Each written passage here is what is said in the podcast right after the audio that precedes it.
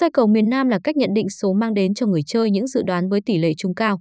Không chỉ vậy, người chơi cần theo dõi sự thay đổi của các con số để lựa chọn được con số phù hợp. Ngày 11 tháng 12 tiếp đến sẽ là lần mở thưởng sổ số của ba đài gồm Tiền Giang, Kiên Giang, Đà Lạt. Trong những lần quay thưởng sắp tới, người chơi người chơi chỉ cần lựa chọn con số dự đoán phù hợp thì người chơi cần phải xem lại bảng kết quả tuần vừa qua.